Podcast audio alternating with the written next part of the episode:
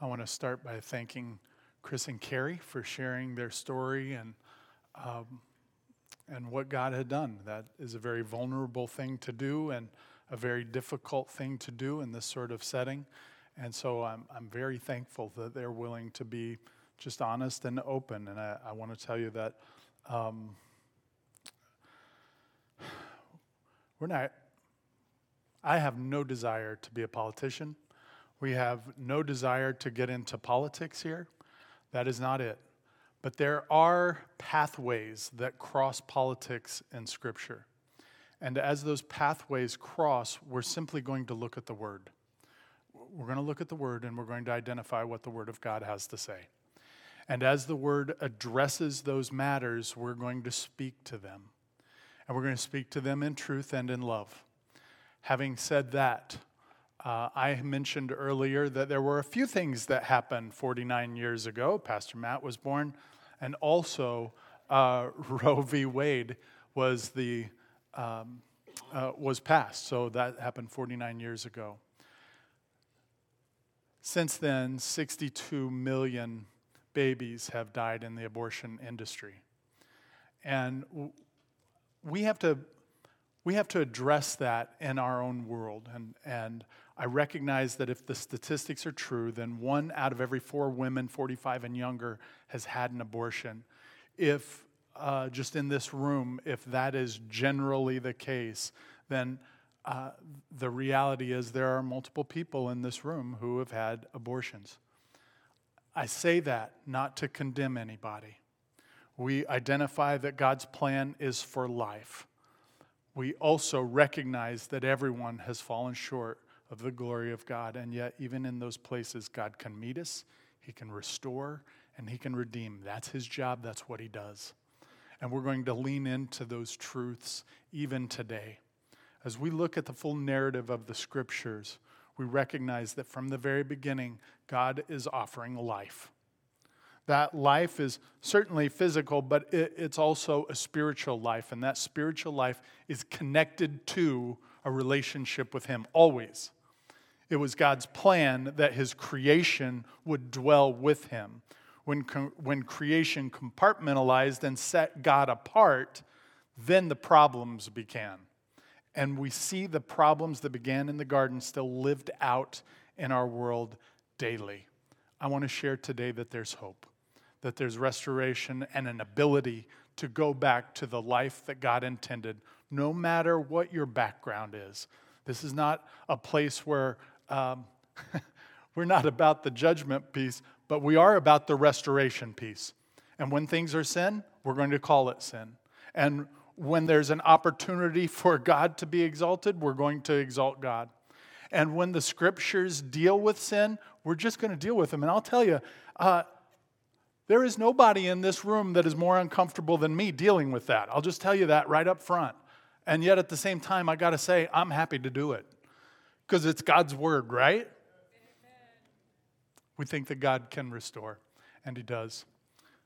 As Abram was dealing with the very issue of do I follow God or don't I follow God, he comes to some crossroads that we've been talking about. This crossroad is a crossroad of life and a call to life. And that message is woven throughout the scriptures in a variety of ways and ultimately fulfilled in Jesus when Jesus says, The thief comes to steal, kill, and destroy. But I've come that they might have life and that they might have it more abundantly in John 10 10. And so Jesus is offering life, but that message of life and a choice for life is ours daily.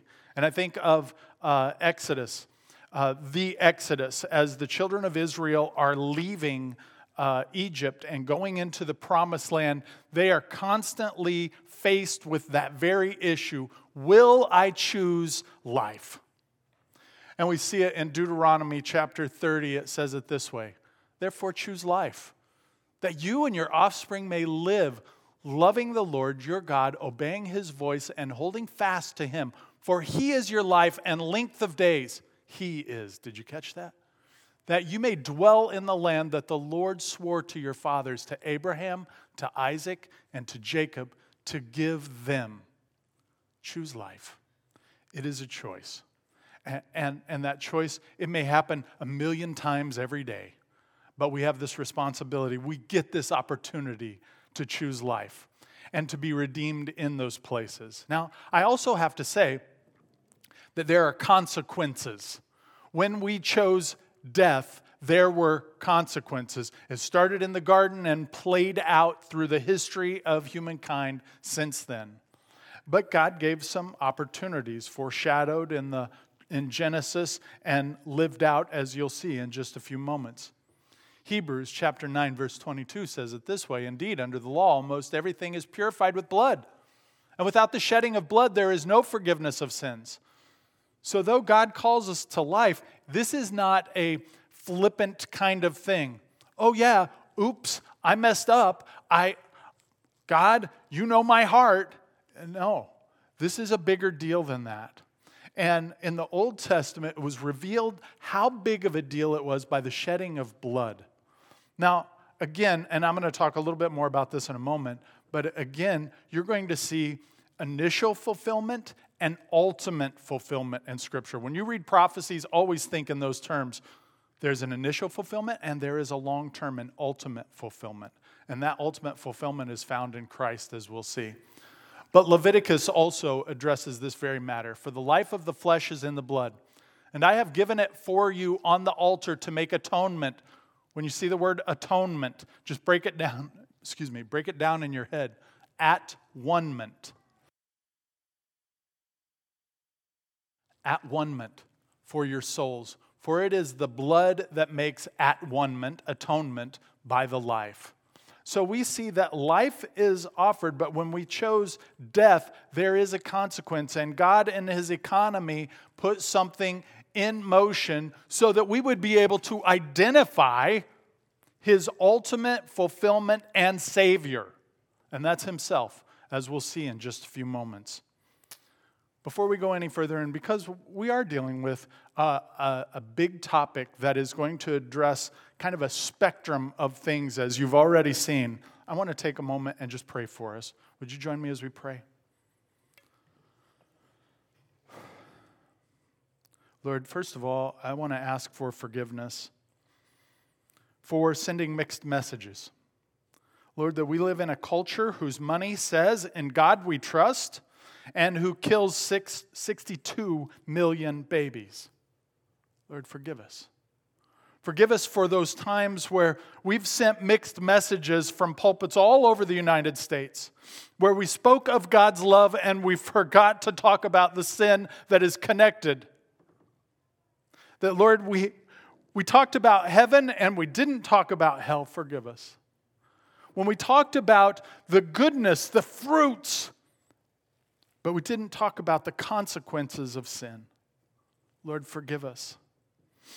And as we stand here today considering uh, your work in the life of Abram, we are, by extension, also considering your work in our own lives, individually and corporately. And we recognize, Lord, that uh, we need you, that you are the, the ultimate fulfillment, that you are the heir Lord, that is to come in this passage as we're going to see, but the ultimate fulfillment in you, that you are the sacrifice that is given, Lord, that you are the reward that we receive. And so, Lord, help us. Help us today to respond in faith to you. And not just in a prayer for the sake of salvation, but Lord, moment by moment, and need for you, Almighty God a need for you to restore us to the life that you've called us to. A need that you would restore us in our families and in our relationships, in our communities, Lord, and ultimately and completely with you. We want restoration, Almighty God. We want healing. Lord, as we've talked about the anniversary of Roe v. Wade, and as we've talked about the devastation, the devastation and the consequences associated with that. I also pray for those here who have been affected by abortion. Lord, who have maybe chosen it or some loved one has chosen it. I pray, Almighty God, for healing. I pray for your restoration where my words are inadequate, where this facility is inadequate, where self help is inadequate. Your Holy Spirit can do things in mysterious and powerful ways that we want to lean into and trust you for, even today, for your glory. Lord, would you have your way in this place? And it's in Jesus Christ's precious and holy, holy, holy name we pray. And all God's people said, Amen. Amen. When we started this series with Abram, we uh, identified a book called Experiencing God.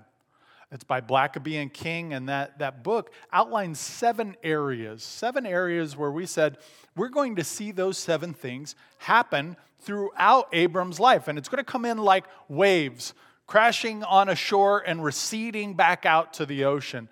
At, at some points, we'll only see one wave come in. In other points in this narrative, we're going to see all seven come crashing in. And we're going to be able to identify that not just in the life of Abram, but by extension, we're going to consider it in our own lives, what God might be up to. And so, with that in mind, let me revisit those points uh, for us.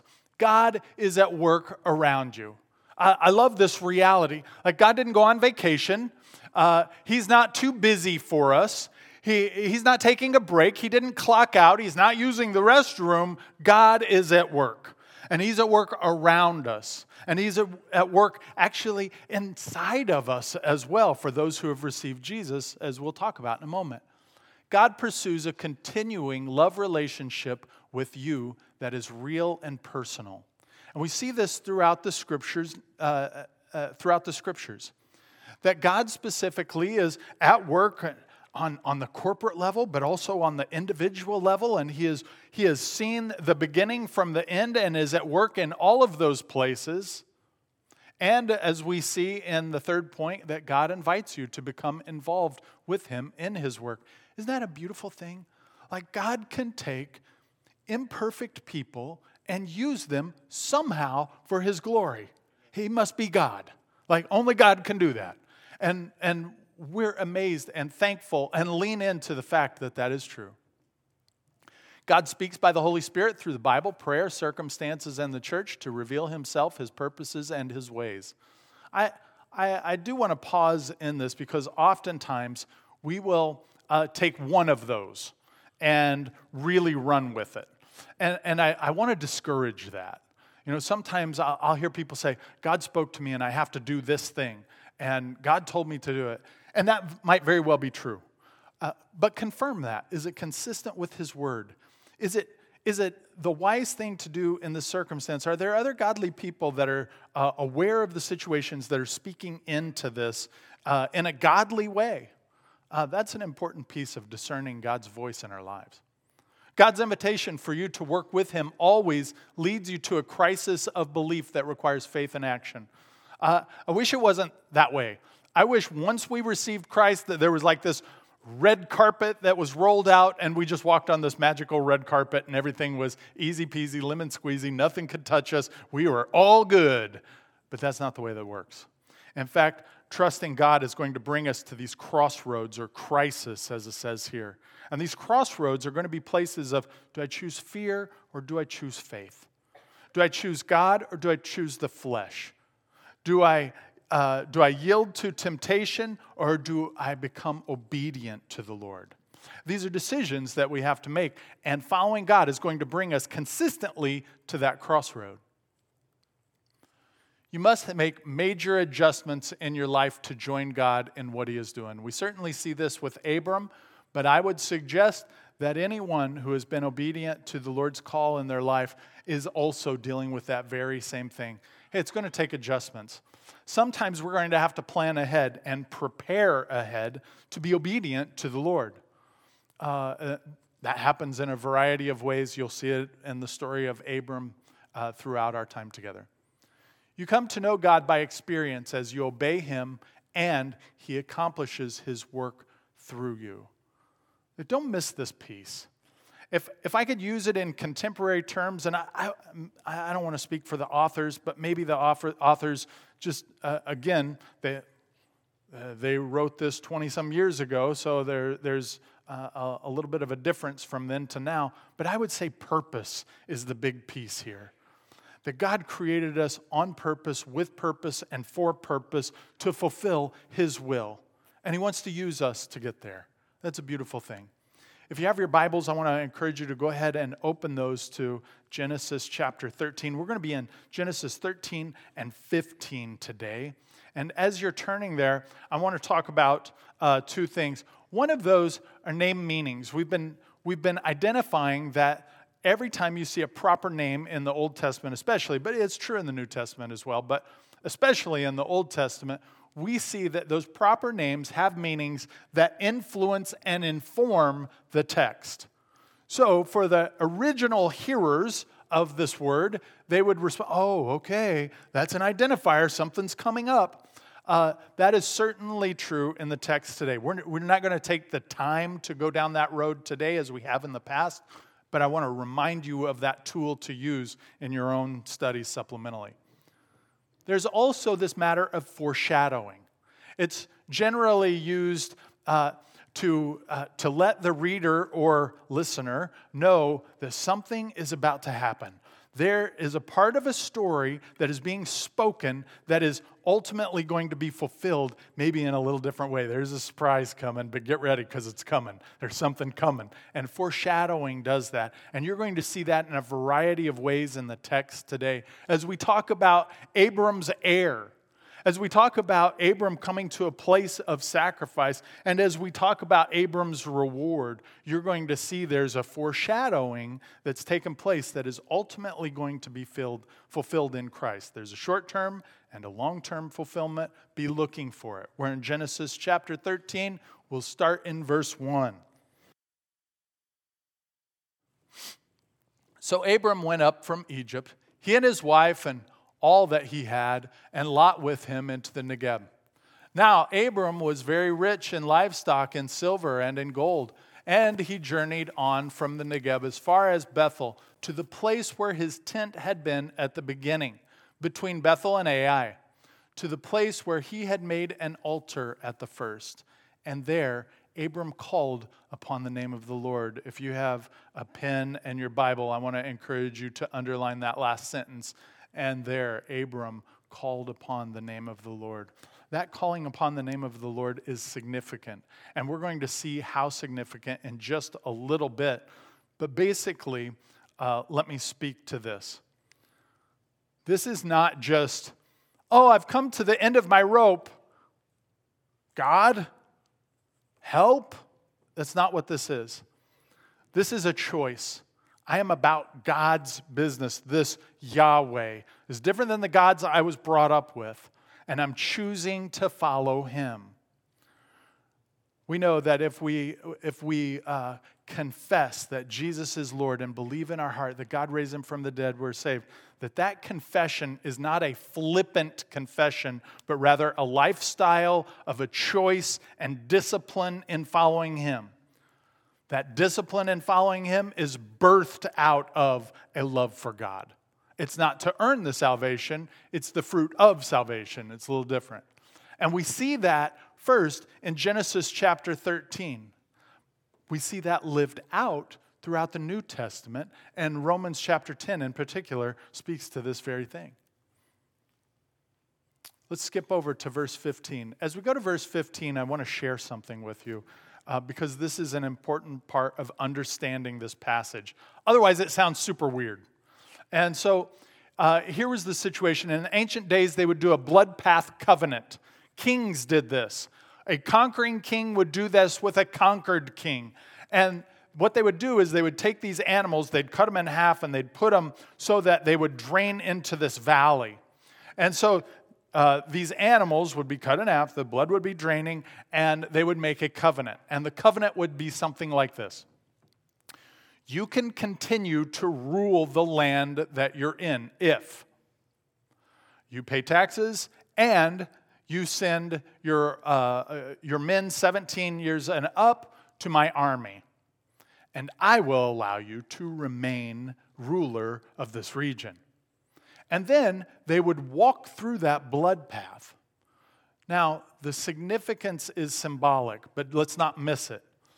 As they were walking through it and committing to the covenant that they just created, they would say, it would be like this May it be done to me, as has been done to these animals.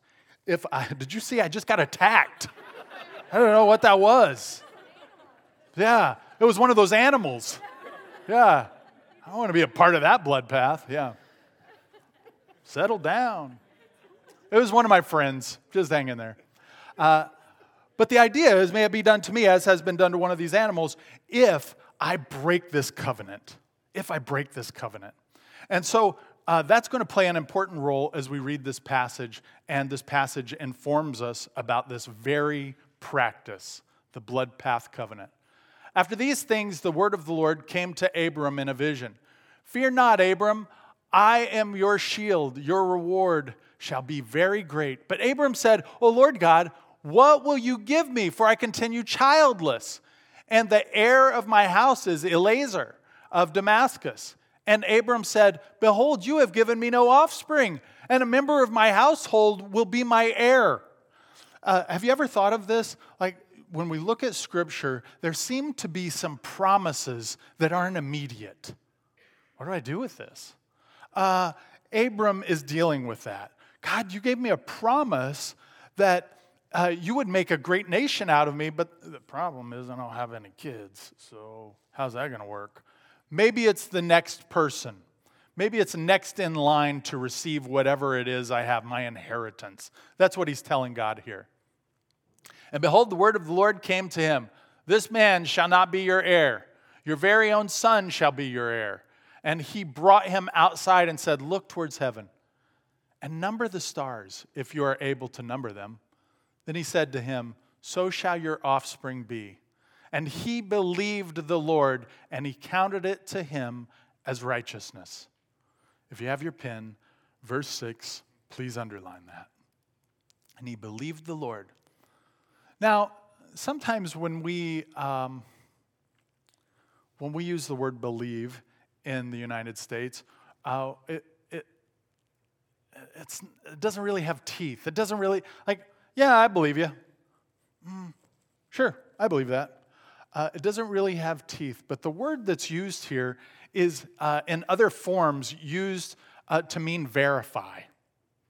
So, and he verified the Lord, and he counted it to him as righteousness. Consider that a little bit different now.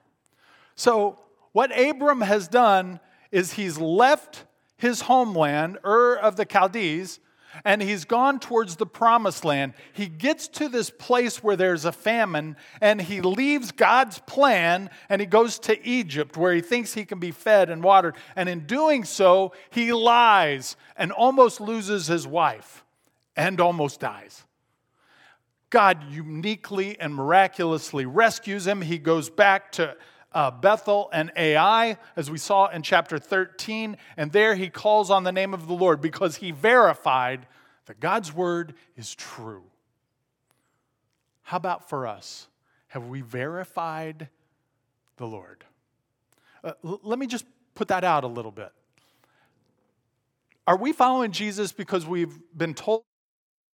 Or do we have this testimony, this relationship with God that has consistently brought us to crisis? And when we choose to follow God in crisis, somehow He shows up in miraculous ways. We verified it. Now, we can also verify other things. Uh, can we verify the resurrection? Yep, that's verifiable. I would encourage you to look into it. We just saw, we just had uh, Rick Allen do a presentation that was uh, reasons to believe and showed the evidence of why we can trust. He verified the resurrection. I can trust that. I verified it. That may have a little different flavor than believe. And for some people, yep, it's in the Word. I trust the Word. I believe that. That's good enough. In this case, with Abram, he starts with, I'm going to verify that. Trust you? You seem to be an all powerful God, but I'm, I'm going to verify that this is true. Whoops. And he said to him, I am the Lord, covenant name, I am Yahweh, who brought you out from Ur of the Chaldeans to give you this land to possess. But he said, O Lord God, how am I to know that I shall possess it? He said to him, Bring me a heifer, three years old, a female goat, three years old, a ram, three years old, a turtle dove, and a young pigeon. Okay, there's something about to happen here. Something's about to happen, and Abram would know what he's talking about. Okay, we're getting ready to enter into a covenant. Like, God is not messing around now. And he brought him all these, cut them in half, and laid each half against, over against the other. But he did not cut the birds in half. And when the birds of prey came down on the carcasses, Abram drove them away.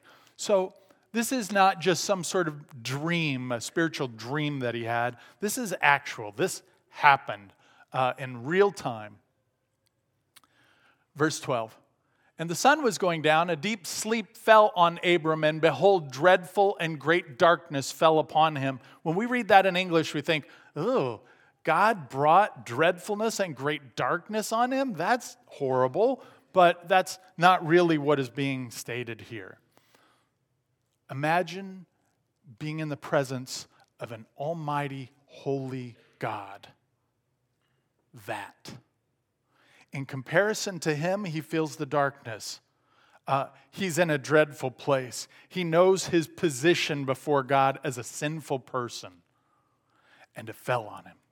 He's in the presence of God, and this confirms it.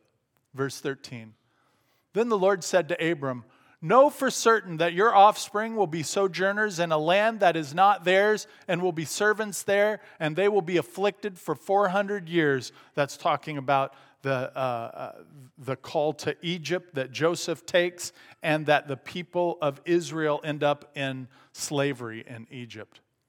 Again, a foreshadowing of some things to come. Pretty blatant, actually. When the sun had gone down and it was dark, behold, a smoking firepot and a flaming torch passed between these pieces. Without getting into all of the, uh, the nuances of it, I'll cut to the chase. Several, uh, several Jewish theologians have identified that in this place represents God, or I'm sorry, represents man and represents God. So there, there two represents God walks through this twice. Why would God do that? Well, he walks on one representing man and two representing himself, God. Think about that for a second uh, because it's important. What is God saying? May it be done to me as has been done to these animals if I break this covenant or if you break this covenant. He's walking uh, this covenant on behalf of both of them. To your offspring, I give this land from the river of Egypt to the great river, the river Euphrates, the land of the Kenites, the Kenizzites, the Kadmonites. So God is offering this land. And, and, let me say this about the land, because this maybe is an important piece of it. Uh, this land yields fruit, like really good fruit. We learn this even more so uh, in the Exodus account. This land, is so so God is giving him a good land. You know, it's not like, uh, uh, hey, uh, Abram, I'll give you the Mojave Desert. You know, no, no, that's not it. He's giving him a land that is lush, that will produce fruit. Uh, that's very important in this. And so let's pause and take a look at this in a little bit more detail. The verses that I'm going to be showing you in just, or sharing with you in just a few moments uh, it's important to note, are not up here. So if you have your Bibles, you'll want to get them out. If you have it on your phone, I'm trusting you to use uh, the Bible on your phone and not other things, but you can get that out as well. And let me just go through a few things. The first thing is this that there is an heir that is being promised. So, a part of of what is uh, God is giving and is doing in Abram's life is promising an heir. What we're going to see in just a, a little bit, not today, but in this narrative, is that uh, Isaac is the son that they had been waiting for. Isaac's name means laughter. Uh, why? Because Isaac's mother laughed when she heard that God was going to do this amazing thing. that can't be. Oh, okay, well, let's memorialize this with a name. And his name is Laughter. Uh, but that's just the initial fulfillment. The ultimate fulfillment is found in Jesus. Go ahead and turn to Galatians chapter 3 in your Bibles. Galatians chapter 3, verse 16 is where we'll go. So, Abram is expecting an heir, and an heir is going to come, and his name is Isaac. And from Isaac is, uh, is this amazing gift that comes his way. The children of Israel, they become an amazing nation. Uh, all of these things happen, but that's just initial. The ultimate fulfillment is found in Jesus in Galatians chapter 3, verse 16. It says this Now the promises were made to Abraham and to his offspring. It does not say, and to offsprings, referring to many, but referring to one, and to your offspring, who is Christ. Jesus is the ultimate heir.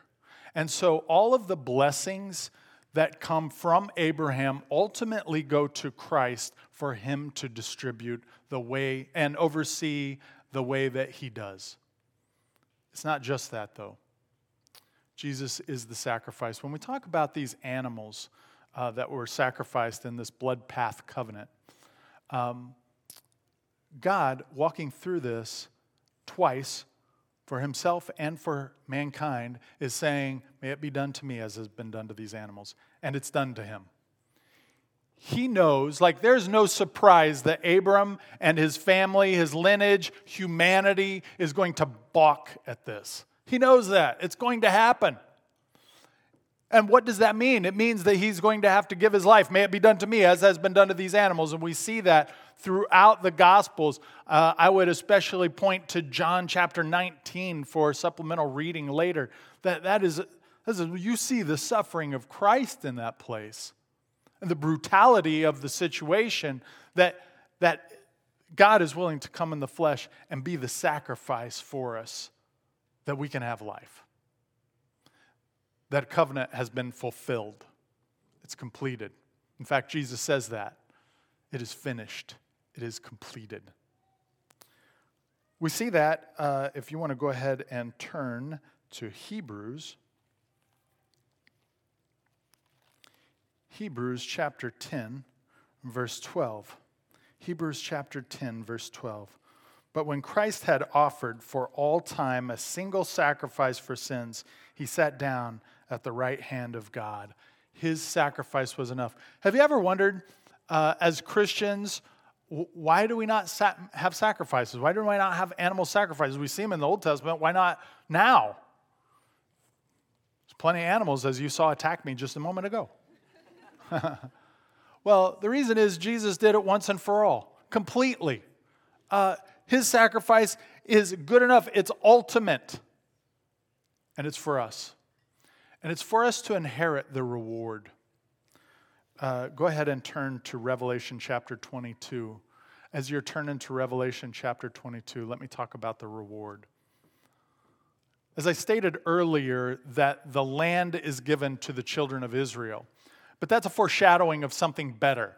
And you might be saying, Heaven? Well, kind of. Um, here's the issue the land yields fruit. Otherwise, it's worthless land. But God is giving uh, Abram the best land, and it yields fruit and vegetables, and they're good and delicious and wonderful. And just like Jesus, Jesus is that land that he offers the fruit to us. And we see that in Revelation chapter 22, in verse, in verse uh, 12 and 13. Well, I'll just do 12. Behold, I am coming soon bringing my recompense with me, or inheritance, to repay each one for what he has done. For those who follow Jesus, he has an inheritance. He's offering the fruit of his land to them. Jesus is the heir, he's the sacrifice, and he's the reward. As the worship team comes out and we prepare our hearts for communion, this is in front of us now. What is God calling us to do? The first, the first piece of this is that we would be obedient to the Word of God. Are we followers of Jesus? So when we enter into communion, we're not just practicing this, I don't know, religious exercise. But we're called to follow Jesus. And so we ask that first question Am I really following Jesus? If so, this communion is for me, offered to me. And then we're called to examine our hearts. Is there any unconfessed sin? And we talked about a spectrum of those today. Have there been these places where I have chosen death over life, where I've chosen to compartmentalize uh, my relationship with God and separate my existence from Him? If so, that's sin. And that place of sin uh, is separation from God. We often use the word death, but that word death means separation from God, not just not breathing. And so we have this opportunity to confess our sins. It's not a flippant thing that we do because we remember the amazing sacrifice that Jesus gave for us. At Friendship, we ask you to get both elements, the, the bread and the cup, and return to your seat. And then we participate together uh, a little bit later. Would you join me as we pray? And after I pray, you're free as you feel the Lord moving you to get the elements. And if you're having problems in your seat getting up and being able to get those elements for whatever reason, if you flag down one of the red shirted people, they are happy to help you uh, right where you are. Jesus, we love you. We thank you for your word and that it's true. Lord, we recognize our incredible need for you. That you are the ultimate fulfillment of everything, that you literally are our all and all. That there are types that we see throughout the scriptures that only point us to you, that you actually fulfill completely and beautifully. Help us not miss that as we choose to as we choose today we choose life. And it's in Jesus' name we pray.